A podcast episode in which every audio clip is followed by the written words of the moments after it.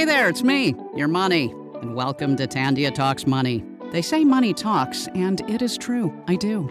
And I also like to work hard. They say it builds character, but it also builds TFSAs and RRSPs, which is why every week Tandia will share new ideas, tips, and wisdom from Tandia's finest to help you get to where you want to go. You know, with a little help from me, of course. Like, who else?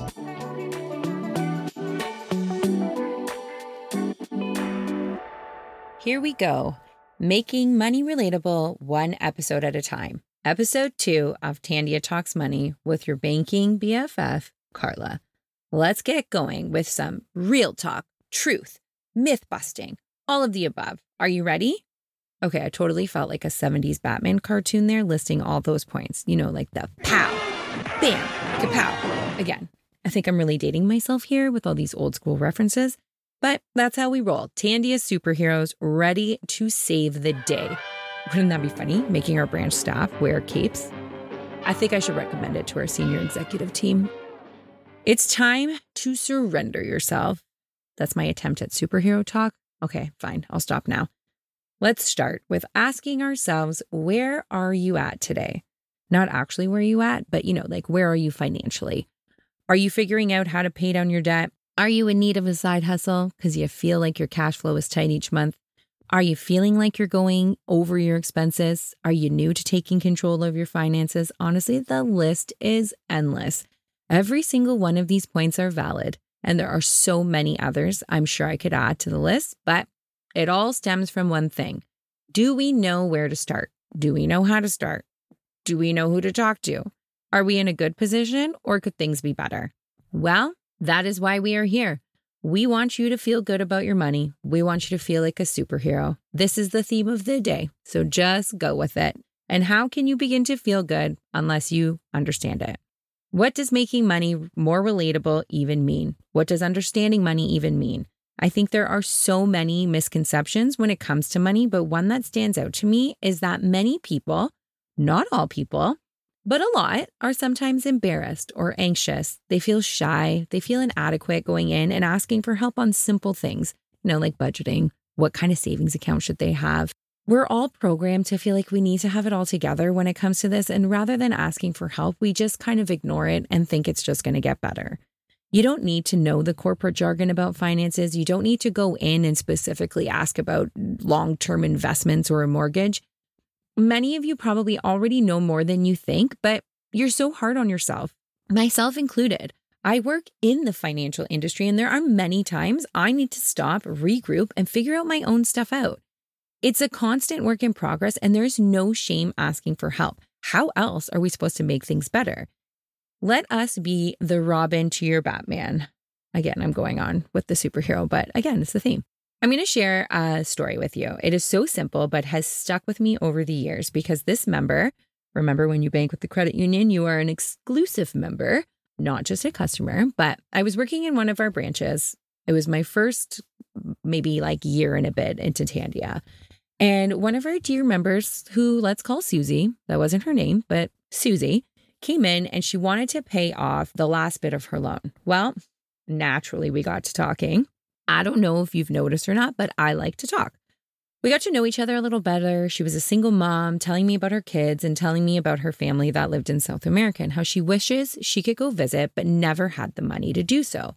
At the time, I was all, yes, you can go find the money. But as a mom of three now, I can totally appreciate her stress and worry. There is always something to pay for your kids, you know, like not ripped pantyhose when they come home from school or ripped knees because they're sliding all over the floor, or new shoes because their feet are growing like a mile a minute. Nope, that was just yesterday for me, but uh, it's true. There's always something, and vacations seem like a luxury, so they come last. But here I was, young, ambitious Carla, ready to put my superhero cape on, and I was all, bam, Susie, we got to get you there. This is no way to live. So we chatted a bit more, looked through her account, and I was looking for a way to solve this problem. Now, remember, I told you Susie was in to pay off the last bit of her loan. She had been diligently making this payment. Let's say it was 200 a month. Um, it probably wasn't, but I can't remember what I had for dinner last night, so there's no chance I remember her payment. So Susie has had an automatic payment of, we're going to say, $200 coming off her pay per month and going towards this loan. Well, the loan is now paid off, and now she's been used to making this payment for five years. So I suggested, why don't you keep taking that $200 off your pay and put it into a savings account?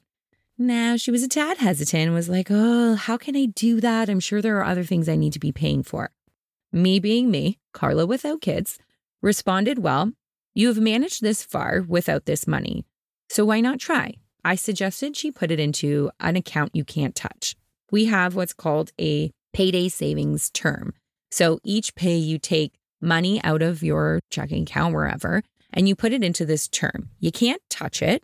Um, well, you can after three months if you come in, but you have to come in and tell us that you want to touch it. So it makes you a little bit more accountable as to why you are taking it out. But it's automatic, it's slow, it just sits there for you. It earns a little bit of interest. You're not making millions on it, but it's a great savings tool if you feel like you're a dipper. So you're not tempted and only for a year. So you can come in and reevaluate. I suggested this because she can't touch it, because I need those kinds of things. Because I am that person that if it's available, I will find an excuse to spend it. What can I say? I like to shop, it's my therapy. There is a great quote from Sex and the City I like my money where I can see it, hanging in my closet. Yes, we'll chat more about this one day because let's be real, I'm not a Carrie Bradshaw with Manolos in my closet. I have loopholes now that allow me to go shopping, but I don't feel guilty. And I can still see it hanging in my closet very nicely, but that's another day. I like to ramble. Can you tell? So, Susie, back to Susie, she took my advice and continued with this payment of $200. But instead of it going to her loan, it went to her savings account. And let me tell you, one year later, her term was up. She could take her money out and she strutted into that branch with her cape on and was like, kapow! Okay, maybe that was a little embellished, but this part is not. She came in and she was all smiles because she just said, I just booked a trip for me and my sons to visit my family. And she gave me the biggest hug ever. This was obviously pre COVID, but why did I tell you this story? Because it's a feel good story? Obviously. But no, I'm telling you because not saying I saved the day or anything, but had she not taken the time to just stop and reflect and talk to me, and try to look at other options, she would have continued to keep finding reasons not to go. But given the opportunity, she was able to reclaim and make room for the important things in life, like going back and visiting her family. So here's today's truth. It's time to ask yourself Is what I'm doing today helping me get closer to my financial goals and financial freedom?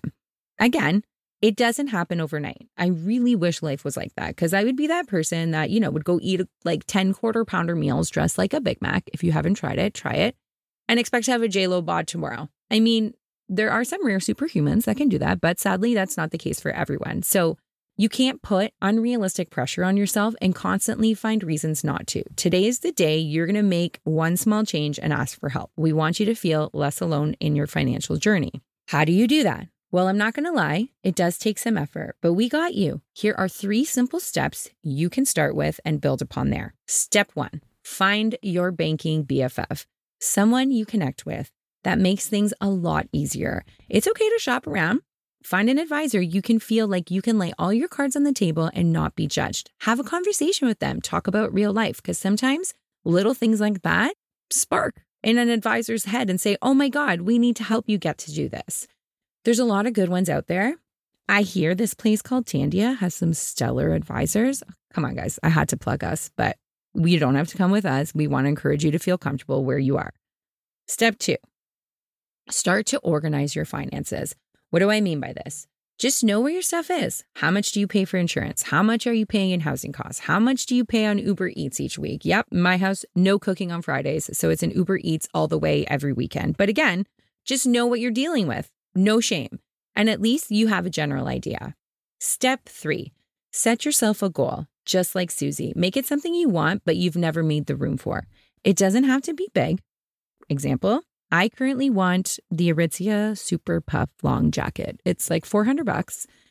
And this month, all the expenses I have, I have weddings, birthdays, Thanksgiving, Halloween costumes times three. It this is like a big unnecessary want right now. But I know come January, when I'm freezing my buns off while my kids go sliding down a hill, a snow hill, I will really want this jacket or I really need this jacket. So my goal is that I put a little away each month, and I will have this jacket before the snow arrives, which I'm hoping is not till January. But see what I mean? It's a very small goal, but it's something I want. So I'm making room for it in my budget.